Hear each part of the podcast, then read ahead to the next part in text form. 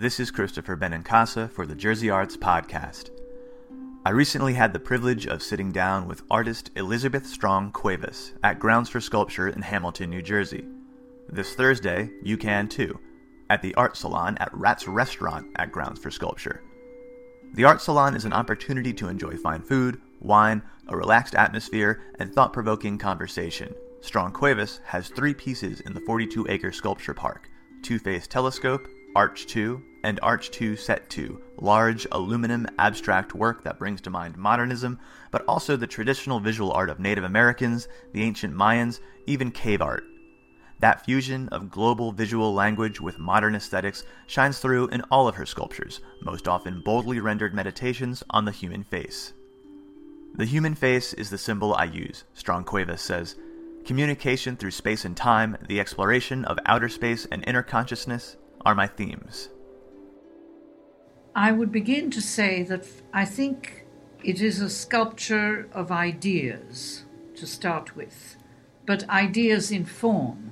I'm not a typical conceptualist where people have to invent what a few stones on the floor may mean. It's both spiritual and material at the same time, and I'm interested in physics and the cosmos as well as inner meditation. And therefore, it's a sculpture of ideas, but ideas in form.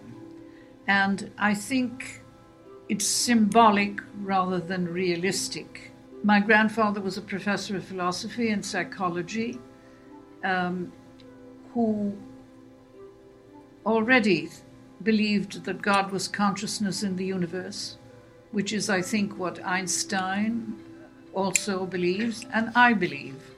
Although I'm abstract, my work is generally abstract shapes, but it is humanistic. It is not uh, just design. And it's architectural in many ways. What is your earliest memory of thinking of yourself as an artist or becoming an artist? I have these flash memories, but one of the first is when I was six years old in a courtyard in uh, Saint Germain en Laye, France, where I was born. I'm not French, but I was born there. I said to myself, and I can just, I can almost see myself saying it. If I wanted to, I could make a watch. I felt a skill in my fingers, and this was one way that, that came to me of saying it. How does it start for you? How does a design or a concept come together for you? Picasso used, was asked once, and I like what he said How do you get, where do you get the ideas? What's your inspiration? He said it always begins with an emotion, and I will second that.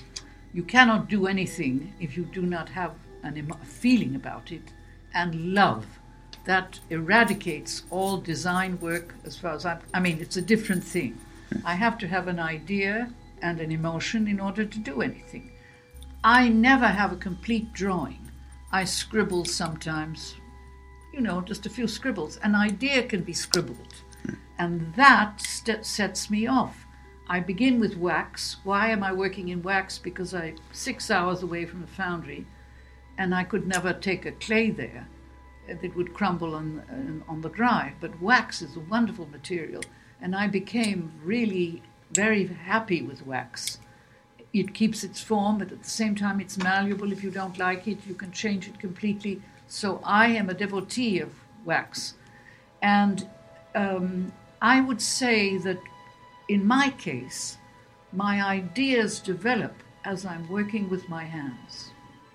Or I start out with a thought, but the development is never on paper. The complete making of that form is with my hands. At what stage in the process do you name your sculptures?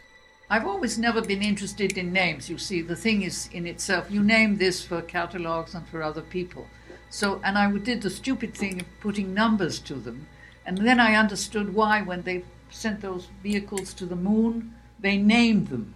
Because if you number things, you can never remember which one it is, don't you see? But I learned that later. Uh, so, um, I've I've always been interested, as I say, this goes back to ideas, positive and negative.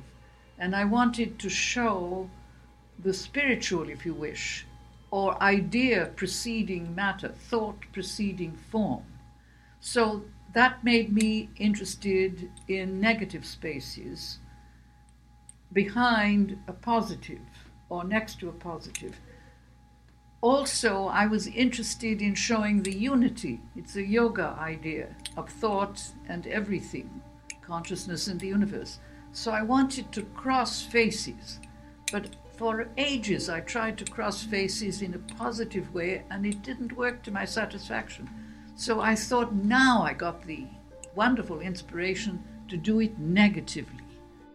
We are sitting here at Grounds for Sculpture right now, a beautiful 42 acre park that is home to about 300 sculptures, three of which are yours. Um, so it, it seems like the perfect venue for this week's art salon. It is absolutely extraordinary to be in a space like this. Besides, the park is so beautiful. It's an oasis in the world. So uh, that's marvelous. So, what can you tell us about this Thursday's event, the Art Salon?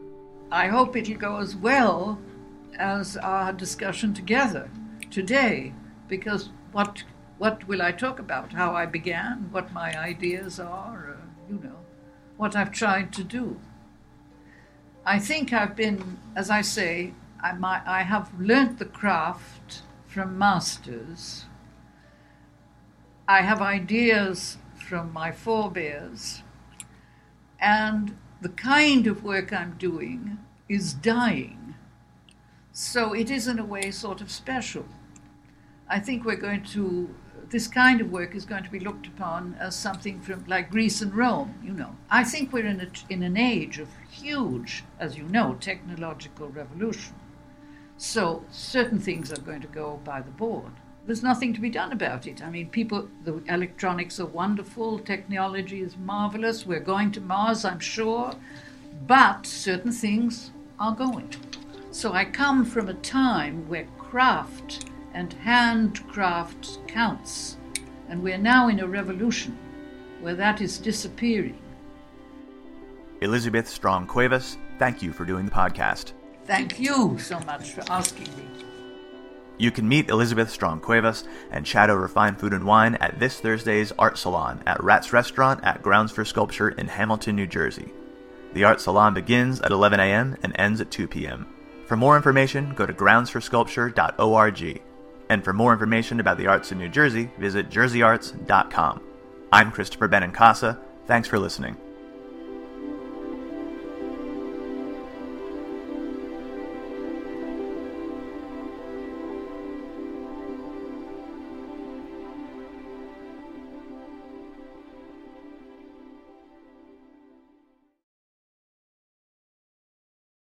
The Jersey Arts Podcast is made possible by the New Jersey State Council on the Arts, supporting excellence and engagement in the arts since 1966.